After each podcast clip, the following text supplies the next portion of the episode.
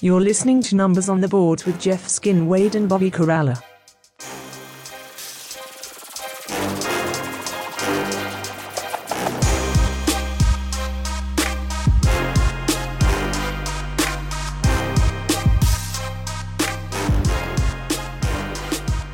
Hello, hello, hello, hello, hello.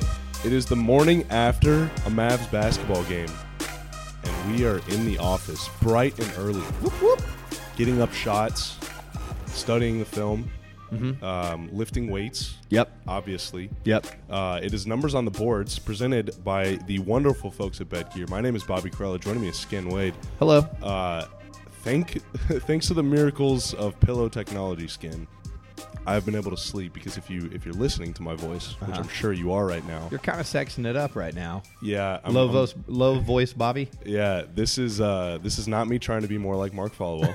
Who can be? this is me recovering from whatever's going on in the in the atmosphere right now, in the environment. Uh, but don't worry, it's not contagious. It's not like any Mavs are sick lately. oh wait a minute. Uh, KP. yeah, Porzingis had sick and knee. Uh, Yeah, game I mean, he and I hang out all the time. Right. So it's not a big deal. Right. Um, I, I hate for everyone to find out this way. But uh, yeah, bed gear is saving me. That pillow, no joke, the most comfortable thing in my house.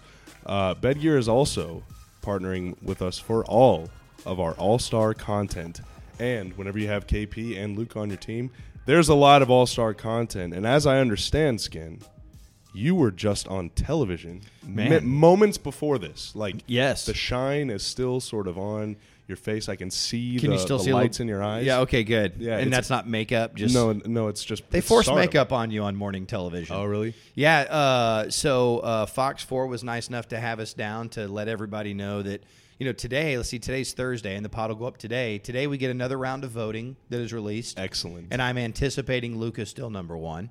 And then tomorrow, Friday, is one of those double days, right, where your vote counts twice or whatever. So, um, yeah, uh, we're getting the word out. And you said Bedgear was a nice sponsor for that. That's very, very cool. Yep. But uh, I would suspect that uh, Luke is still at the top. And how in- interesting is it? You know, the way these guys are still tied. I was walking into the Mavs offices this morning and they flashed up the stats of what Trey Young did last night against Harden, which was like a 40 point triple double. Yeah. And he's got a chance to start in the East. Mm-hmm. So uh, this is really cool. You know, the young NBA putting their foothold on this thing. I would love for Giannis and Luca to be the captains of this It would be thing. awesome, I man. would love it. It would be awesome. And reportedly, Luke and Trey might be in the three point shootout. I feel like one is probably a little more deserving than the other, but That uh, I think that's an unsubstantiated report, by the way. Really? Yeah, I do. really, I do. did you just I feel drop some like- knowledge on this? I feel like an accredited NBA journalist jumped the gun, perhaps. Perhaps. It doesn't Interesting. mean it will not happen, Bob. okay, But sometimes, you know, sometimes you go, I don't think that's accurate yet. wow. It's just a thing. It's just a- Wow. those are just words. You know, I did think that uh, whenever those tweets came out, it was what like Monday or Tuesday. I mean, that's really early. Normally, we don't start hearing about that sort of thing until like later in the month. You know, like two or three weeks before the All Well, Star game. there's a reason for that, and that's because someone's jumping the damn gun. Oh my goodness. I think someone's making a educated guess. Okay. Okay. And maybe he knew someone that said, you know, the NBA really needs this to happen. Yeah. But hell, at the rate it's going, they're going to have it happen on Sunday night, Yeah. you know? Yeah. I mean, they're gonna be like defending each other in the All Star game. Right. They don't really need to be shooting against each There is so much defense in that game. other. There is. There's it a is lot. locked down. There's a lot. That's Oh my why goodness. Tony Allen was an all star every Ev- year. Every single Yes. season. Um, okay. Well, we are recording the day after, in case you hadn't guessed it. Uh, the Mavs was oh a 107 106, I think is your final score. that sounds right. I'm told. I already they- forgot about it. Yeah, I'm like I said, I'm told they played a game last night. I don't really remember much about it. Uh, but we were recording on Thursday, which I think you said is the best day of the week. It's So- a pretty damn good day. Yeah, so we're gonna power through it because Yep. it's Thursday. Yep. We can talk about the disappointment of last night um, Can- can I while throw- still staying hyped because it's the best day. Can I say uh, something? I- I'd like to conflate these two things right quick. These last three games, with the two losses in the three games, last night's loss and Saturday's loss to Charlotte. Is that Charlotte? Yes. were far more impactful on me in a negative way than both Knicks losses combined. Oh, absolutely. The Charlotte loss Charlotte loss was brutal. gutted me. Yeah. It gutted me. And we always talk about how your emotions ebb and flow. And then you step back and you look at 82 games. You start putting things in compartments and what really matters. I mean, all games matter, but you know what I'm saying, especially for trends and things. I was very, very, very disappointed in last Saturday. And uh, last night had some very high level frustration because of the caliber of the opponent and the import that that game took on that was added import after that crap of Saturday. Yeah. You know, it really made last night more important, and you were there, and you should have gotten that done. And there's some frustration there. And so, for me personally, like the way I view this team, those last two losses have been way more frustrating than anything else that's happened. Yeah, Charlotte to me was the the worst maybe of the season because you're up double digits with what five minutes left Do or something. you realize Charlotte was one in twelve against Yeah. teams 500 or better, and that one was Brooklyn? Yeah, no, I know it. And And- they the earlier in I- I the day, know it. earlier in the day, Rick Bonnell of the Charlotte Observer was just t- carpet bomb tweeting how dis how I don't want to say dysfunctional because they're a team that's rebuilding and all this Yeah, stuff. I mean they're but they're on the fringe of the playoffs, but they have one of the worst point differentials in the NBA. they're they're not a good team. Yeah. And uh, that was look. Okay, it's all relative. They're all good teams. Okay, they can Yeah. all beat your team, but com- by NBA standards, they're not a good team. That was a terrible loss. And I personally, I, I was sick Saturday night, so uh, the broadcast said, "Whatever you do, do not walk in this building." So I watched it on television, and I'm watching that game, and with about I don't know five or six minutes to go in the fourth, I'm like, "Man, our body language is w- they're thinking about Monday." you know, they're already thinking ahead to the next game. The body language is bad right now. Mm. They It won is the game coaster. whenever Luca hit that three during the chicken dance. Yeah. and they went up eleven, and they were like, "All right, well, that it's over. We win." You talking about when he was high fiving the other Hernan Gomez? Yeah. uh, who we, we've seen. Uh, we've got doubled Hernan Gomez losses in the last three games. Yeah. uh, that was that was very upsetting to me.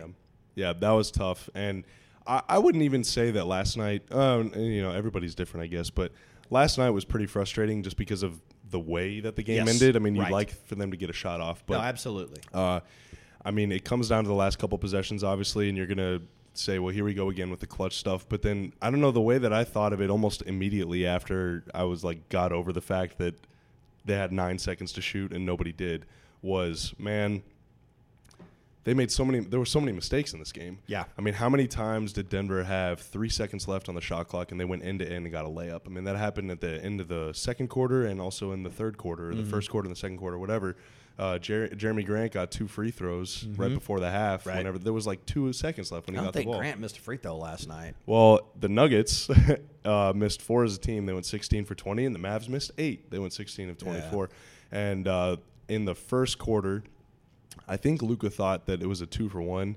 I think he maybe misread the clock Mm-hmm. or something because he took a really early 3 and Denver got the ball and had a whole possession and they ended up hitting a 3 Mm-hmm. And as he was going back to the bench, he kind of like as he went past Rick, he sort of like did like a my Right. bad kind of thing. And that's a, I mean, that's a six point swing. Yeah. And then those free throws that they gave up, Monty Morris had three seconds left of the shot clock, got all the way to the basket, and I think it might have even been an and one.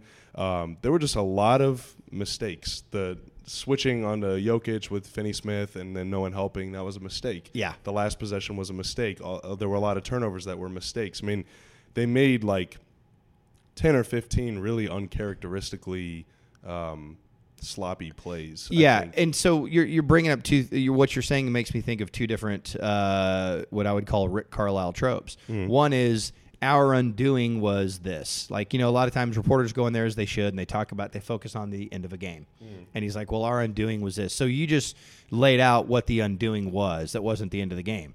That's one part. However, Yeah. You can't avoid the end of the game. because well, it's a bigger story because we have harped so much. Uh, shout out to Derek Harper. We have harped so much on what's happening at the end of this games with this team's offense. So then that becomes a bigger issue and it becomes a bigger focal point. And so you really want to dial in on things you want to get better to be the team you want to be. And it's another example of man, that was our final offensive possession.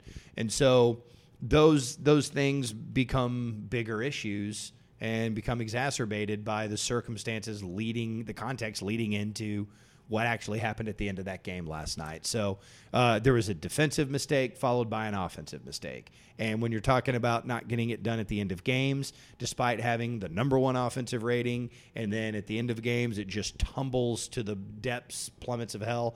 Uh, that's those are the things that really frustrate you. Yeah, and a lot of this too. I mean, you think of you start stacking up all of these frustrating losses.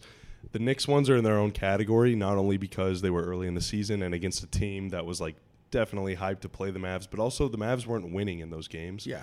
uh, they weren't winning against the Celtics either time. They weren't winning against uh, well, they were winning, I guess, against the Blazers, but that was kind of a wacky game. They and kind of also, got it's the third game of jobbed on the year. that. Yeah. I don't freak out over early stuff. Yeah, yeah. Because you're figuring things out, especially when you're, hey, here's a guy who hadn't played in a year and a half. That's a huge part of it. You've got to figure these things Mm-hmm. Yeah, out. going up against two guards that were in the conference finals the year before. Now, did you know that that's the Blazers' only win against a 500 team this year? Oh, you're kidding me! Yeah. We got we got horneted. Yep. By the Yeah. Blazers? And then you almost got bullsed too the Yeah. other night too. But uh Man, I do respect how the Bulls play. They just don't have enough. They don't know how to run an Yeah. offense. Yeah. No, but I I, mean, it's- respect how they get after it. yeah, no, they they absolutely beat and they your got ass. athletes and they got size and Yeah. they're just not a good offensive team. Yeah. Dude, uh, the, the- man, their coach is invested in that game, Mm. like firing guys up, running out on the floor, being anti. I mean, I, I, I- look, they need players.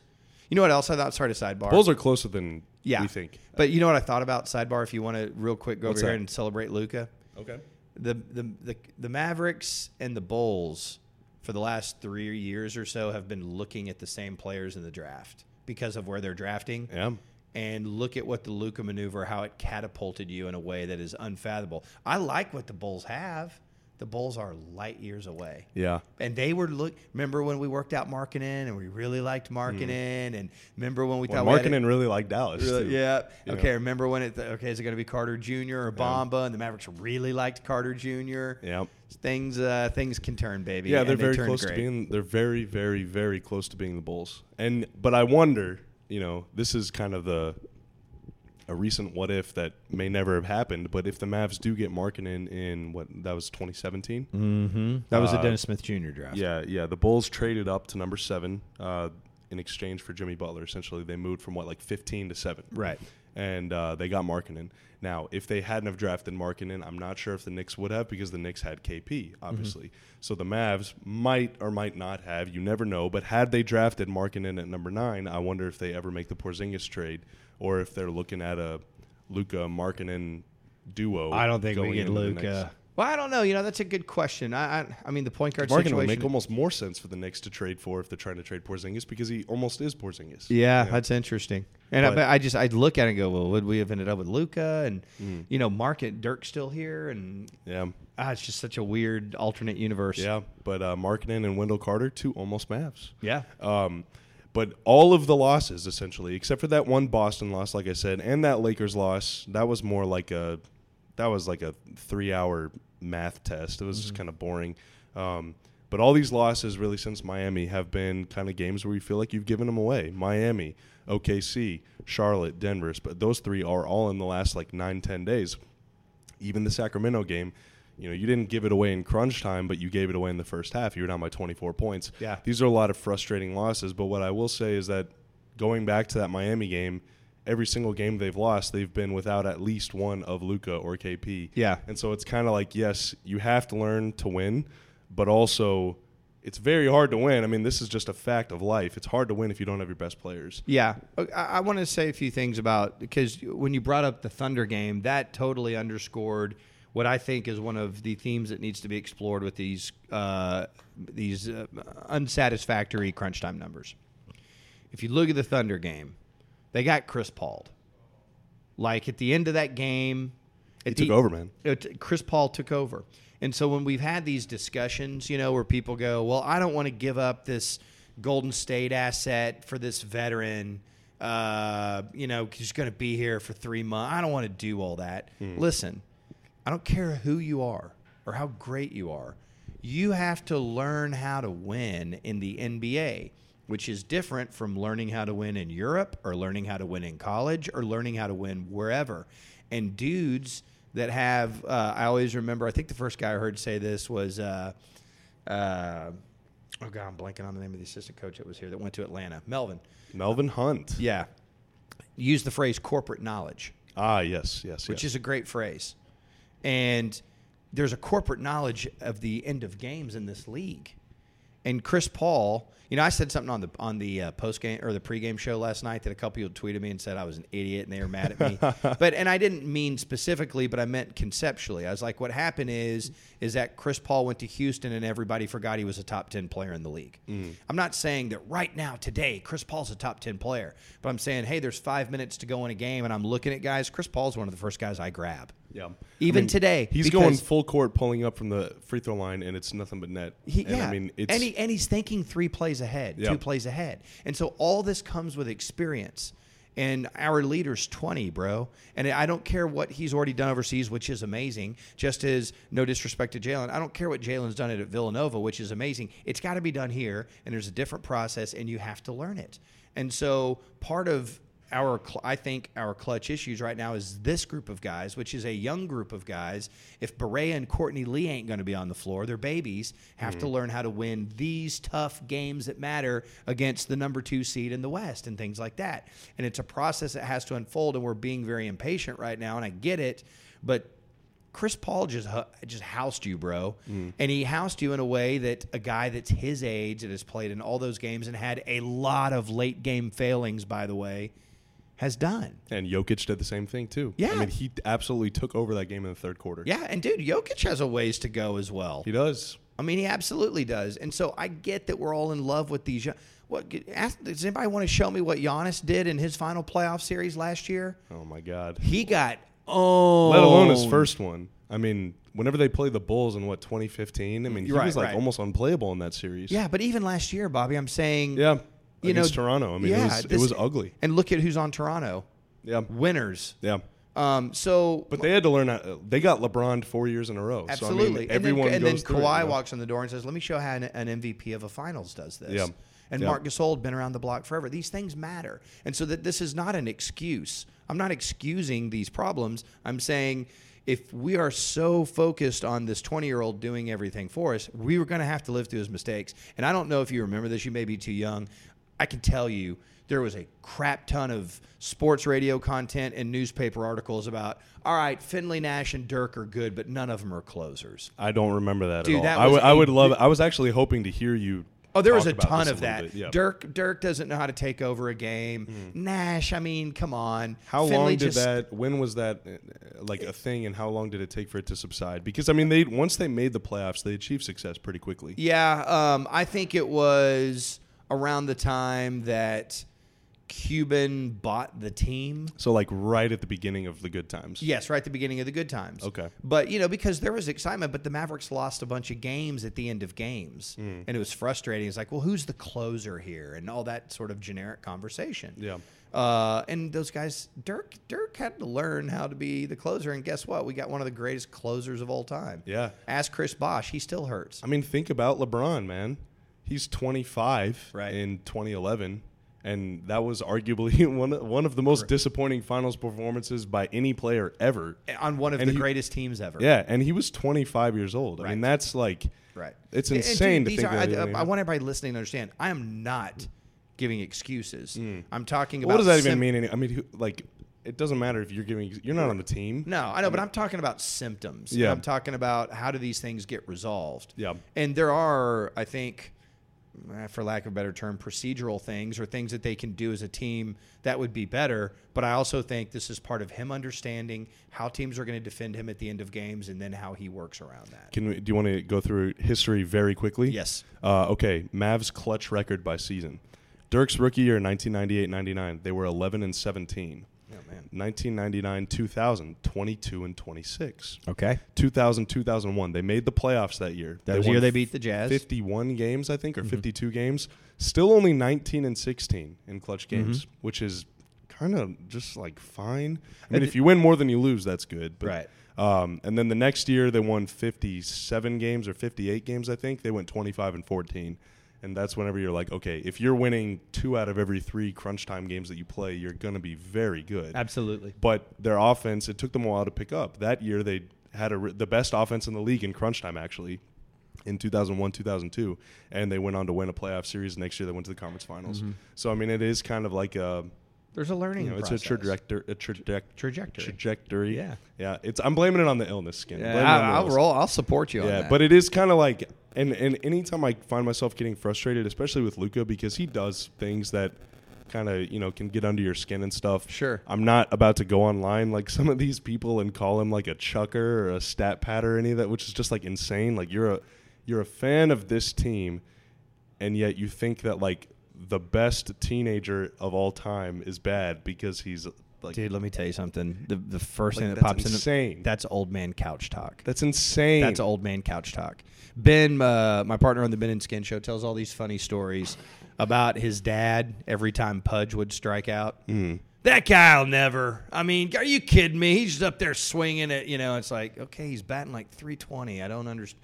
You know, it's just Yeah. it's reactionary to the moment, and I'm dissatisfied. So I'm going to make this sweeping statement about something because I'm dissatisfied on my Yeah, couch. It's just bizarre, but that's kind of like the anytime I find myself getting too high on Luca and like, yeah, he's already better than LeBron ever was.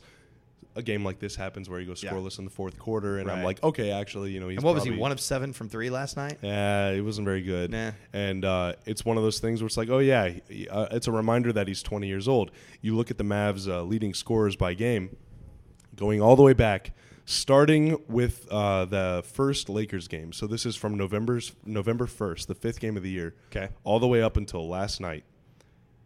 How many games do you think Luca played in, not counting the Miami game Mm-hmm. because he played like one minute? How many games has he, Luca played in where he has not been the leading scorer on the team? Oh wow! Uh, so that is that is that first Luca game? Is that or that first Laker game? Is that before or after the Denver game? That was the game after. Okay. So we're, we're essentially going Denver to Denver here. okay. Um, shoot, three. The answer is 2 Mm-hmm. He has not been the leading scorer in two games Yeah. in the last almost three months of basketball. One of those games was the Timberwolves game where Dwight Powell had 24 points and Luca had 22, so he was almost the leading scorer. Mm-hmm. And then the other game was I'm waiting for the internet to pull up here in this wonderful office of ours was the Sacramento game where Tim Hardaway had 29 and Luca had 27. Okay. So he has been far and away, Heavy lifter, baby. yeah, the I, I would contend. I mean, other than Harden and maybe Giannis, there is not another player in the NBA that's even close to this. No. Like, 'Cause I was sitting there that thinking level about- of scoring responsibility. Right. I imagine. Heck, uh, I bet Anthony Davis has more high scoring games than LeBron. Yeah, but LeBron has a lot of high scoring games Yeah, too, yeah. you know? Yeah. And so it's one of those things, but like I mean, there's this type of thing just doesn't happen, period. And and other, regardless of age, I mean, this is we're in an unprecedented era. There was a really good uh, video by uh, Thinking Basketball. Thinking about, I, th- I want to say that's Ben Taylor.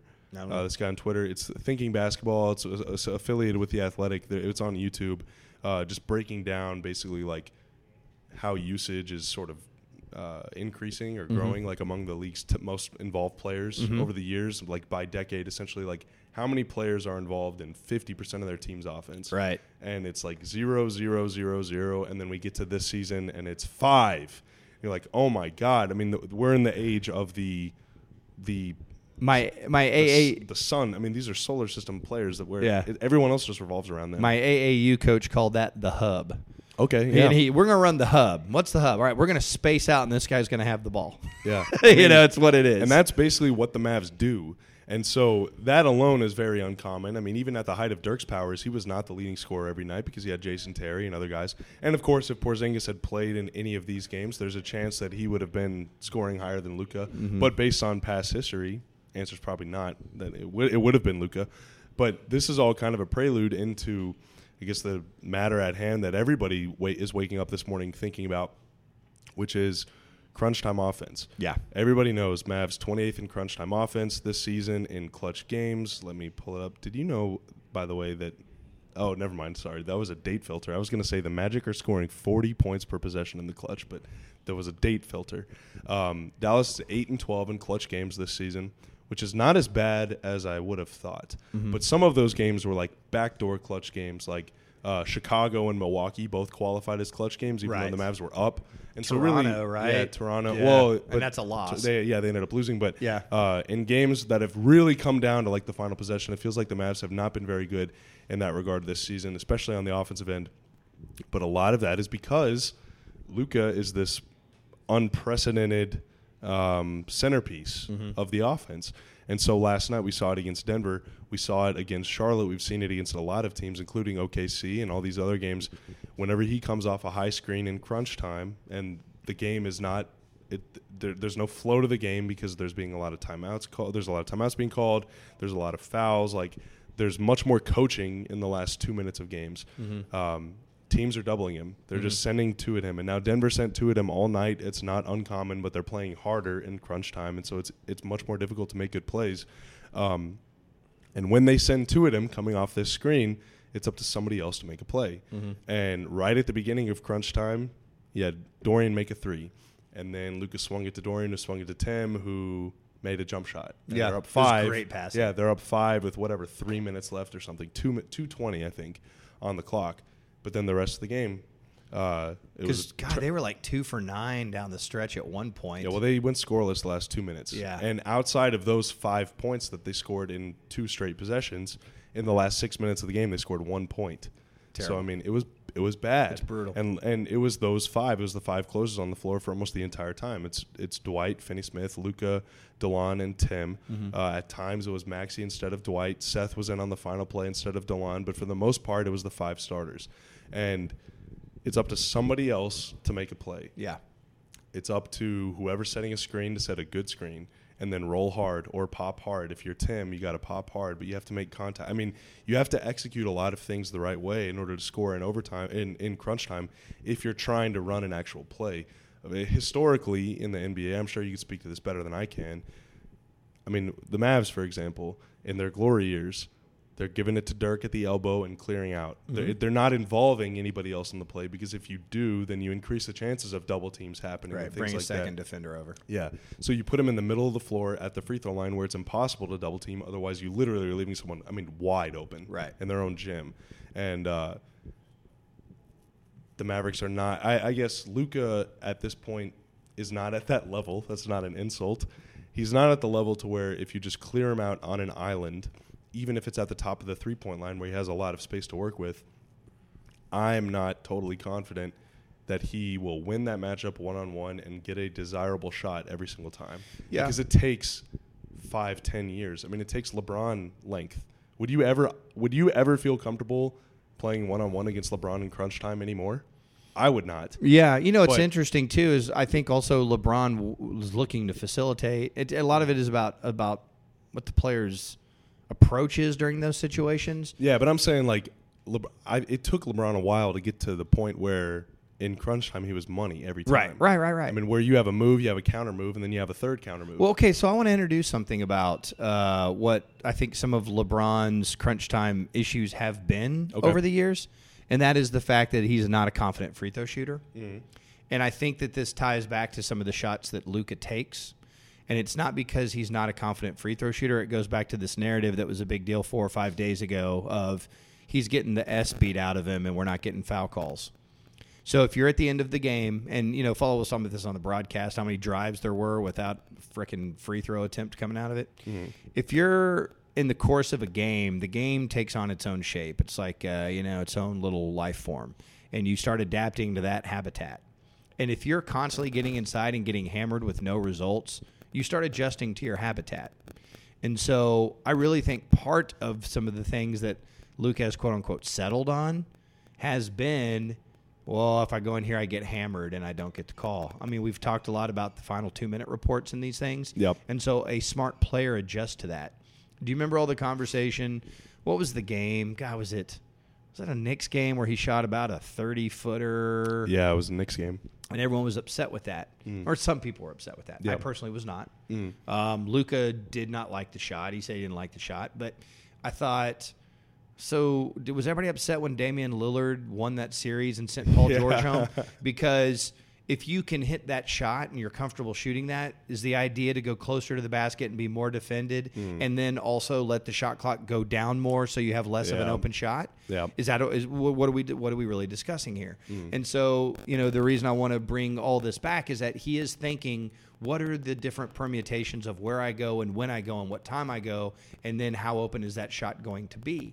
And if you part of you running through that process is, well, if I get inside the three point arc, these two guys are going to foul me, and I'm not going to get a foul call. That factors into your process of your shots. In which case, you almost know that you're going to miss.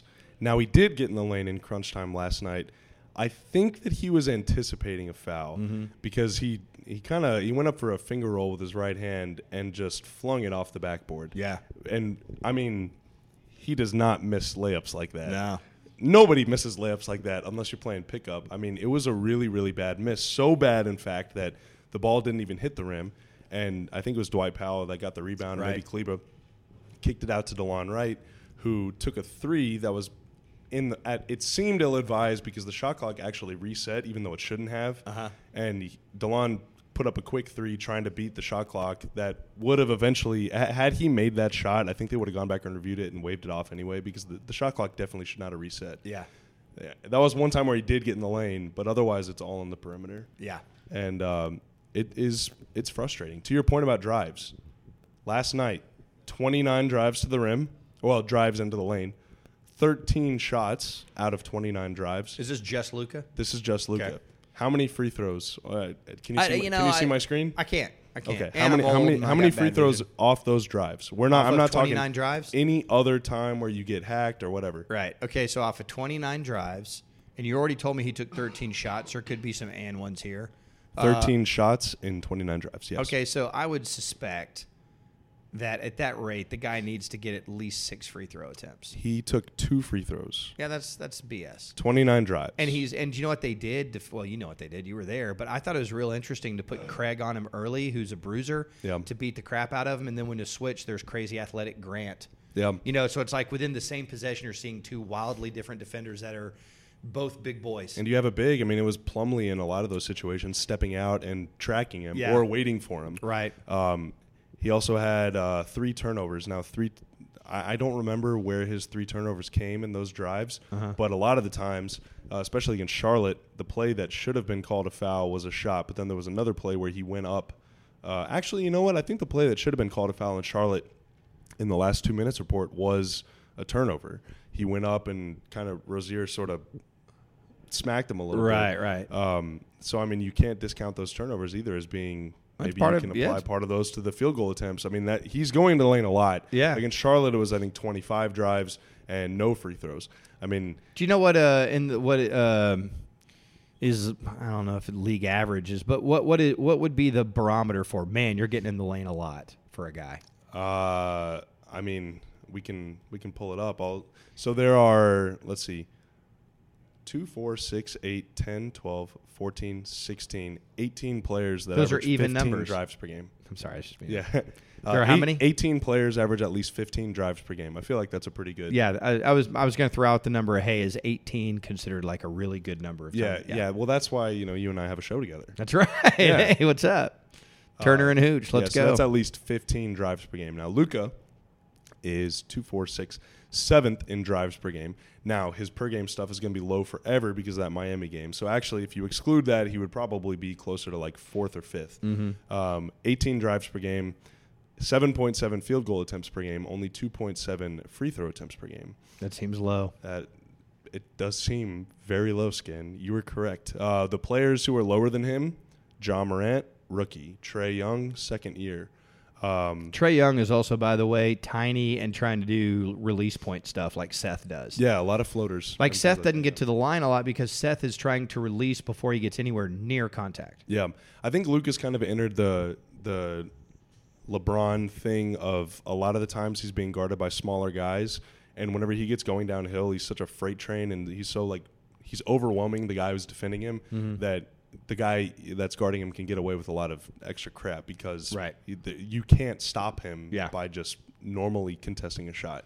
You almost have to foul him in order to make him miss. Yeah, I think so, and I think also because Luca doesn't quote unquote blow by guys like wildly athletically, the fouling is, appears less egregious. Yeah. because it's body on body stuff. Like Yeah. nobody in the history of basketball should have shot more free throws than Shaquille O'Neal, and he should have shot twice as many as he shot. Yeah. but because he is so massive, refs just let people beat the crap out of him. Yeah.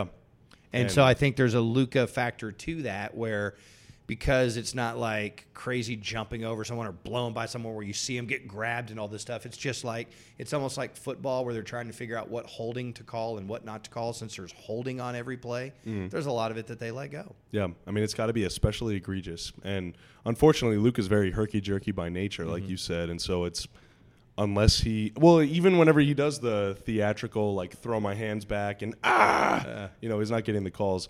Um, but I guess that's part of life, man. Five years from now, every official will call every call, and every NBA fan will complain about all it all hate the him. time, and it's just that's It- going to it- be we, what we it is. want it to happen sooner than it's happening. Yeah, but I mean, at the same time, I'm not trying to be sour grapes. I talking about officiating ju- is just annoying to me. Yeah. But the dude gets fouled all the time, so Yeah. like you just gotta you gotta call it. Some of this is obvious. There was there was a call against the Mavs on Jokic last night that was like disgusting. It, wa- it was so up, it was so bad, but. uh I don't, I don't know. I mean, Rick has really been challenge averse this season, and so I, I think that you just have to kind of take the, you got to live with it, I guess Yeah. a lot of coaches have been really um, until the fourth quarter, which is why the challenge rate in fourth quarters, is- er, the challenge overturn rate in fourth quarters is really, really bad. Because if you keep this until the last second, you're going to use it on a play that you probably shouldn't really be challenging. But it's like a, if you don't use it, you lose it kind of thing. right. Uh, so I, I think it might have even been you that told me, but it might have been McMahon or somebody else. Um, If it Um, was Tim, he yeah. probably told you like this. but uh, the, love s- the kicking Tim in stats the guys crotch. would say that if this if a foul is called that you really disagree with, no matter what point of the game it is, that leads to free throws, then you should challenge it because that's points that you're Right, saving. right. So even if it's the first quarter of a game, if you can save yourself two points, why wouldn't you? Right. Um, but of course, there's In a, a, in a chance that- league where you look at the difference in points per possession that closely, yeah. Well, and I mean, look at the difference last night 107 106. Yeah. Was that Luca foul on Jeremy Grant really a foul? I don't think so. If he would have challenged it, would have, that have been overturned? I don't know. But was it worth a challenge? Mm-hmm. Yeah. I think so. At the end of the game, you have an extra timeout. Okay, you but didn't the, here's use. the other thing. Grant, d- d- do you have the box score? Did Grant hit all his free throws last eight night? for eight. okay, I think he's a 66% free throw shooter. Let's see. So do you factor that in when you're standing there going, am I going to challenge Jeremy Grant? seventy percent this season, sixty-six for his career. You're a Okay. genius. I think I bet he I bet his free throw percentage, I don't know how many he's taken this year. I bet it went up a notch or two last night for the simple fact that he took eight free throws. I Oh, mean, yeah. how many Uh, games this year has Grant taken more than 4 free throws? Uh, probably probably not none. a lot, right? Probably none. Yeah. He By the was- way, he was what great a great last night. what a great pickup for them. Yeah, no, he's awesome. I mean, they were without. You talk about being without KP. I mean, they were without Paul Millsap and Will Barton. Yes. Yeah. Millsap kill. Well, Millsap kills everybody. Yeah. But Millsap kills us. Denver is so deep now. I I don't even want to do this because it'll. This is ultimate mental gymnastics. But I wonder if uh, Barton and Millsap play in that game. Torrey Craig obviously does not start. Which of those guys is picking up Luca Fullcourt Oh, it's- for the whole yeah, game? yeah, I no, mean, that's a great point. None of those guys are. No. Like you want Gary Harris chasing around Luca 94 feet for 36 minutes? Like no, way. So that would have It changes the that would've dynamic changed things of the a little game, bit. yeah. Um, but that is the new thing. I mean, we talked about it on this show back in November. Me and you, me and Mike, e- everyone has talked about this ever since that Clippers game on November 26th or whenever it was. Mm-hmm.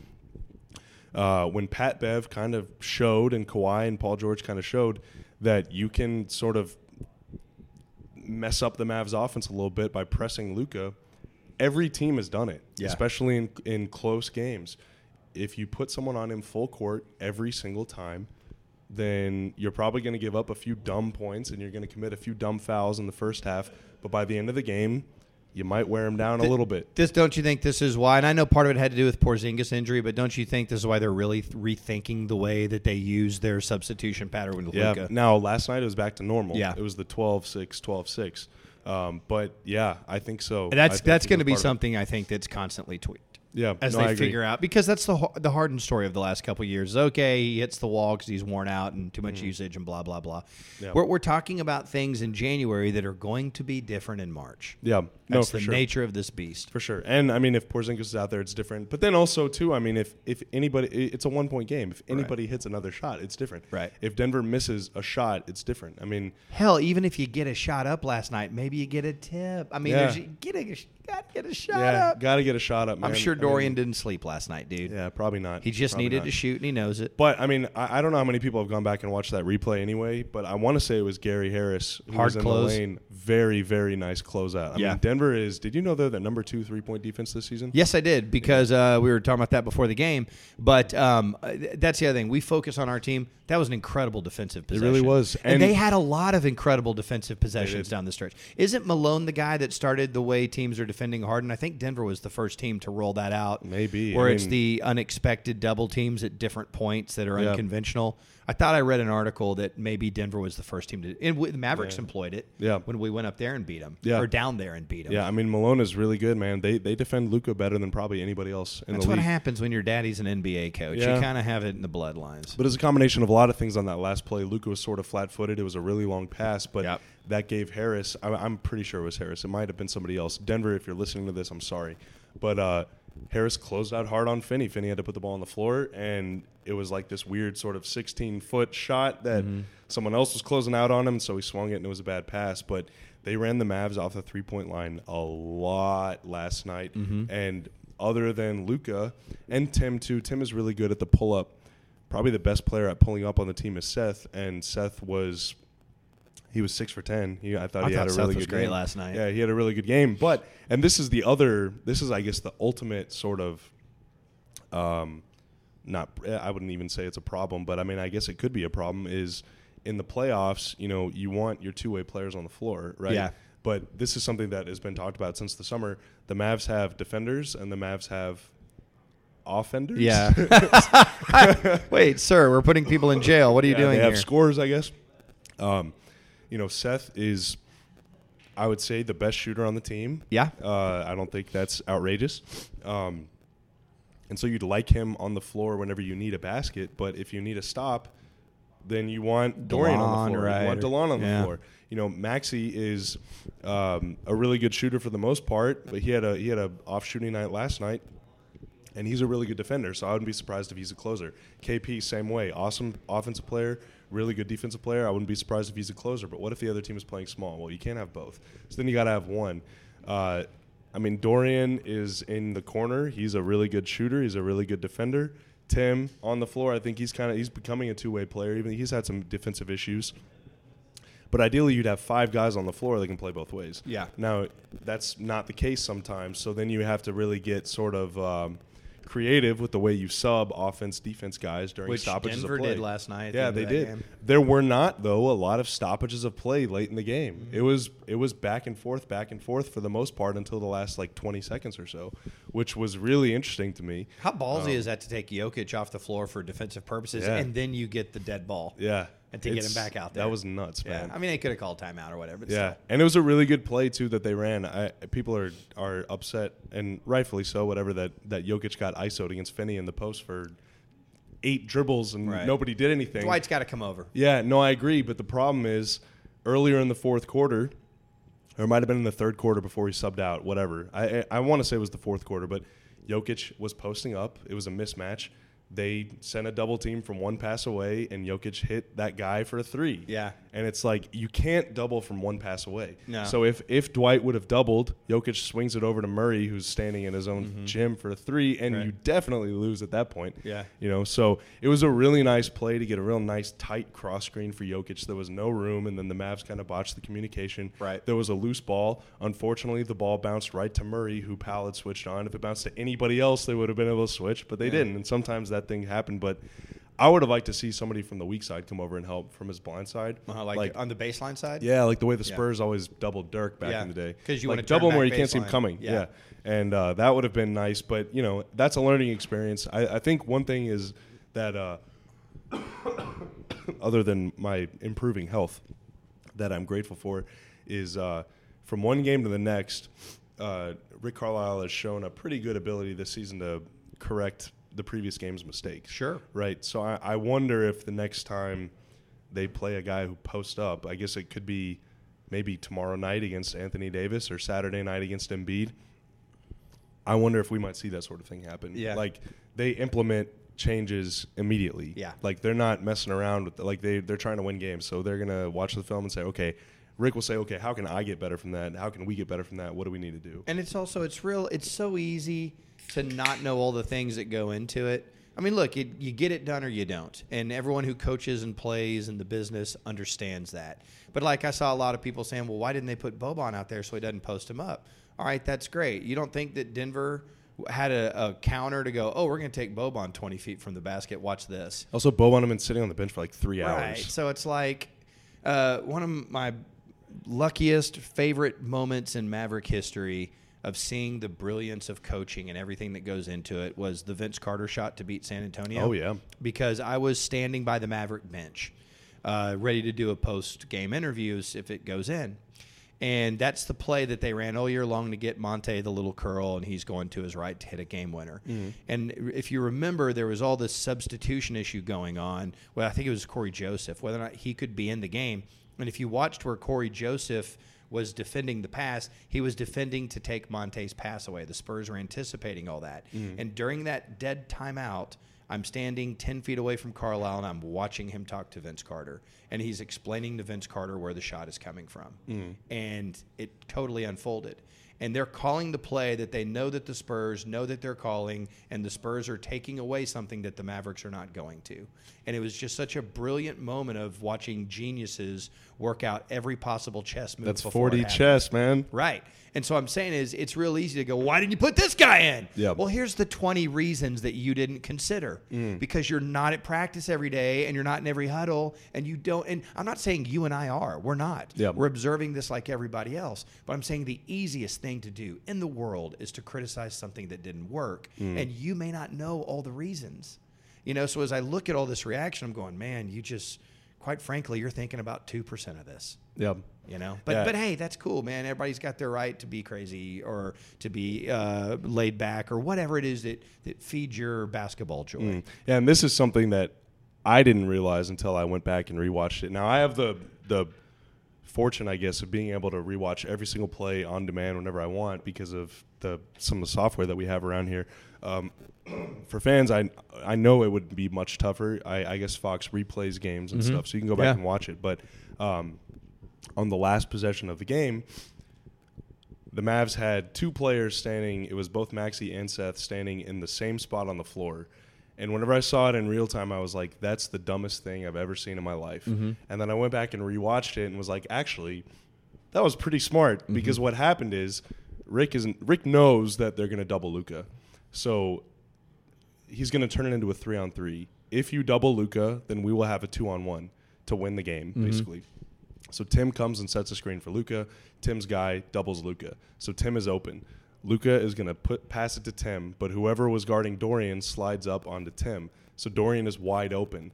If Gary Harris doesn't make that closeout from 50 feet across the floor in time, it's a wide open three for Dorian. Yeah. And if Dorian's man stays on Dorian, then Tim is open. So you're making you're making the defense make a perfect play, and they did. They did. Now, if Maxi and Seth had been anywhere else on the floor, it would have been a shorter closeout. But both of those guys were in a position to force the defense to make a really, really difficult play, and they did. yeah Because the pass was a little slow, because the defense was a little aggressive, and because Denver's really, really, really well coached, and they have a lot of really good defensive players. Mm. So it's just a great, it was great execution it's great execution in, in real time, I'm thinking that was so stupid. But it wasn't until I went back and rewatched it where I was like, yeah, I mean, i get it yeah, I get it. It didn't work, but it was a really good idea. I mean, Rick knows now Luca's going to get doubled every screen. So you have to find ways to counter it. And that was a really, in my opinion, that was a really good way to counter it. and that's why at the end of that game you really missed porzingis Yeah. i mean you missed him all throughout the game you've missed him all throughout all these games Yeah.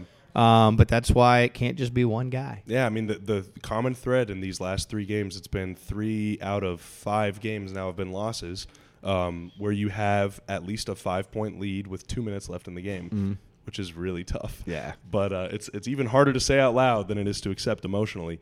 But the thread is Luca's being double teamed every time down the floor, and Porzingis is not out there. And if he's out there, you're not doubling Luca because Porzingis is setting a screen for Luca. And if you and if you're a big man that leaves Porzingis open, you're going to be sitting on the bench in like 20 seconds. Right. And that's just how it is. And so without him, without the spacing equivalent of Dirk in your offense, it's really, really tough to engineer ways to score against anybody. And you know what's interesting? Uh, Maxi is shooting the ball extraordinary. Mm-hmm. Maxi's still getting open shots. Mm-hmm. Okay. So what does that tell you about the level of respect the other defense is employing when it comes to Maxi? It, it's because he's not Porzingis. Yeah. And he doesn't have the track record. Now you will find fewer Maxi fans that are bigger than me, and I know you love him. Our buddy yeah. Jake loves him. I mean, I love the guy, but there's a reason he kept, keeps getting these open shots because More than half of his threes are wide, open, open. considered by the NBA wide open. because the defense is not respecting that percentage yet, Mm. and maybe they will. But I can guarantee you, if Porzingis can go one for seven on three, they're hugging him, bro. yeah, They ain't leaving him. And- absolutely. And, so when someone wants to talk about this guy needs to go down on the block, it's like the offense works, homie. It's because they are paranoid about how he is going to burn them because he has a track record of being an all star. so, okay, actually, I misread that stat. 50% of Maxi's shots this season have been wide open threes. Wow. Not even 50% of his three point attempts. I'm saying 50% of his field goal attempts have been wide open threes. You're not being defended. Yeah, 17% of Porzingis' shots have been wide open threes. So what does that mean? Well, let's just do some simple math. He's being guarded a lot. He's being guarded. So then what happens when a guy's being guarded way away from the basket closely? Ask Jason Terry when they hang his number in the rafters what it's like to come off of a screen of a guy that nobody is going to leave. yeah. I love Jet. Jet was a better NBA player than he should have been on his if you just look at his trajectory because he played with Dirk. Yeah, jet the jet pull up 15 foot jumper from the baseline in the two man game. Yeah, because there were so- two guys on Dirk. Right. I'm not misreading this, right? Look at this. This is this is all of his shots. Uh-huh. Okay. 50 plus 9 plus 1, that's 61. Uh-huh. Plus 9 is 70, 87, 96, 99. This is 51% of his total field goal attempts have been wide open threes. That's insane to me. That's insane. Like I'm not even like I'm just really shocked that there's a player in the NBA that that, that applies for. When, That's- when, when I'm that's so incredible. uh, j- numbers aside, when I'm you know doing the games or I'm watching at home, uh, it, it- I've been thinking about this a lot. I was like, wow, Maxi is still shooting wide open shots Mm. despite the fact that he, is he hitting forty percent still or thirty nine for three or what? How Uh, many? so on wide open threes, he's shooting 41 percent, and that actually took a dip from last night. Yeah. Before that, it was like in the mid 40s. And so my point is that they're sa- they're they're saying that's not real. Yeah.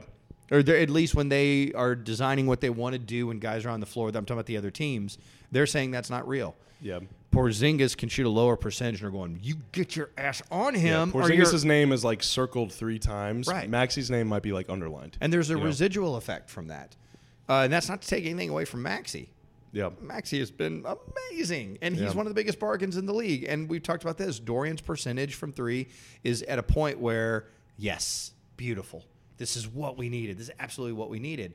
But a lot of this is going to come down to how are they defending you? Yeah. And so they're saying, ah, we'll go ahead and let these two guys fire open shots as opposed to let these other guys. do I what they will say want." though, that this might just be pure imagination, but it feels like Dorian is left open less often now, or at least the closeouts are a little more aggressive. Could be. You're seeing him put the ball on the floor a lot more, and to me, whenever you get closed out on hard, Yeah. that indicates that teams are sort of respecting you a little more, Right. Uh, and that could just be the way that defenses are designed in general. If you have a wing in Right, the corner, right. close out hard. I don't know. Right. But Dorian is making a lot more plays off the dribble this year whereas it feels like Maxi only it, Maxi's put it on the floor a little more as of late, but he's also played more minutes. Mm-hmm. Um, but whenever Maxi catches it, he's usually wide open, and Mm-hmm. a that, good that place can to be be. used to your advantage. Heck if- yeah. If, Maxi in crunch time is setting screens for Luca, that's a really good way to get an open three because they're going to leave him open. Right. But I would rather Luca be one on one coming off a screen. Did you going just mention downhill. the end of the Oklahoma City game? I did. Okay. He was wide open. He was wide Now open. he missed the shot, which is Yeah. unfortunate. But if Yeah. he would have made it, that would have put them in front. I think. I don't remember. Or would've exact time. tied, I- maybe? I, think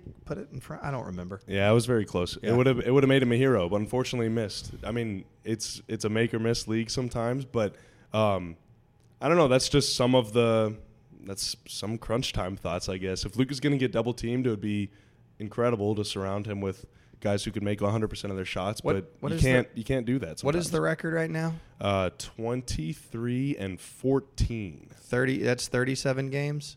uh, 37 games? Yeah, almost at the halfway So, point. We're not at the halfway point yet, Bob. It, honestly, There's a lot of time to work all this out. It's a lot of dog days stuff right now, man. Yeah. This and not only because of the results of these games, it Yeah. just feels like the dog days. Think about the conversations we're having now versus the conversations we had two weeks ago versus the conversation we had two weeks before that, which is why, again, be frustrated, whatever you want to be frustrated at. That's your choice as a fan, and that's cool.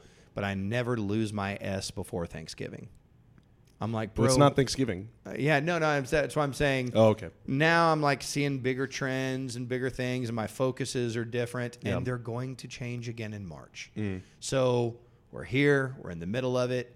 All reactions are valid, all your feelings are valid, but always try, if you can, to look at what you have, what you have to work with, and it's generally probably not as caustic as you think it is. Two years ago, yes, it absolutely was. Two years ago was hard. It was hard to see anything different than what was happening right before you every freaking night. Yeah. This is different. Yeah, it's very big, big picture stuff right now, man. I mean, they, if you really want to make yourself feel better, they've given away three games that they that they had late leads in. They could very, makes very me feel easily. I know they could, they could very easily be twenty six and eleven, but that is the margin. That's the margin that you're dealing with. A few years ago, it was the margin between winning 24 games and 32 games, Mm-hmm. and it's honestly better that they won 24 games. This year, it's the margin between being the six seed and the two seed, which means that maybe next year it'll be the margin between being the three seed and like Oh, we're the one seed next year. you What know? i- what is your in your mind if you can uh, and I'll give you my answer so it'll give you time to compute yours. okay, What is your most quote unquote attainable team goal? Like if you said, "Hey, what's your team goal?" I'd go championship. Well, I don't think they're a championship team yet. okay, Okay. wow, way to put a ceiling on your expectations. Oh. I know. Well, I'm trying to be that's why I'm using the word attainable. okay, So you can exceed expectations, Yeah. right? Yeah. But like, what do you think is a realistic, attainable team goal for me? Get there to that four seed by the end of the regular season. I think that's attainable. I believe that that's attainable. I really, truly do. Um, and that's what that's where I would just be. Yes, this was a huge success. Okay. Um, man, you're putting me on the spot. I am, I would say that my biggest attainable goal would be. I mean, it's going to be hard to attain this, but right now they're top 10 in three point shooting, and coming into the year, that's not something that anybody thought was going Right. to be the case. Um, now, the gap between them in eighth place and Memphis in 13th place is 0.5. So it's going to be tough, but can they stay in the top 10? And if they can, that generally means they're going to win a lot of games because they take a lot of 3s Uh, so can Maxi and Dorian, especially, keep it up. stay doing what they're doing? Yeah. Can Luca maybe pick it up a little bit more, which Right. will be made easier when KP comes back, and when KP comes back, can he pick it up a little Right, more? right. You know, that is that to me will lead to wins. Uh, last night they go 12 of 35, they lose by one. Mm-hmm. If they go 13 for 35, they win by two. So if you can be good now, uh, how does that relate to wins? I think it's going to take probably 55 wins to have home court.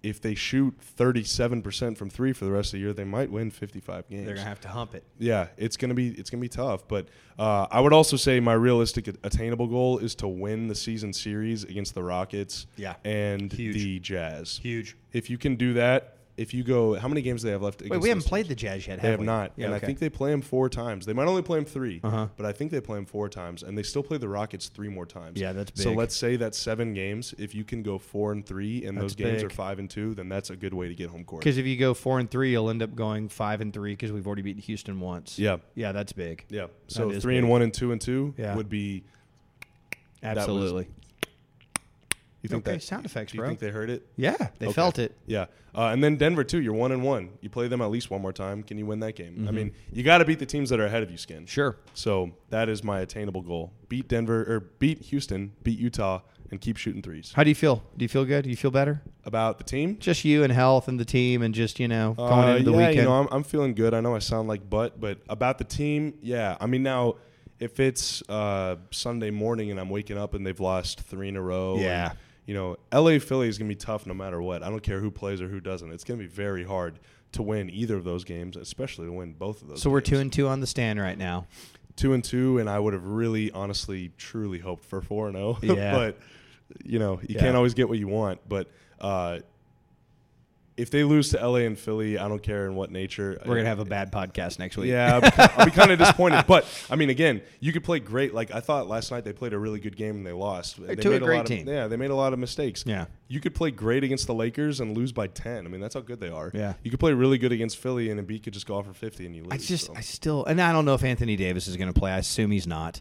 I just, I'm not as bullish on the Lakers as everybody else is, dude. I'm not either. I'm just not. but We did. They- we, we, we did a segment last night on the pregame show, and it Yeah. was okay. Who's the second best team in the West? I was like behind the well, Clippers. Yeah, I, I, well, that's why I said I said the Lakers. Yeah. And You're like, wait, what? I was like, dude, the Clippers are better than the Lakers. Yeah. And you know the conversation. Well, if you look at how they're, I was like, dude, they're not even rolling out their team every night. Yeah. Mm. They're they're out there stunting.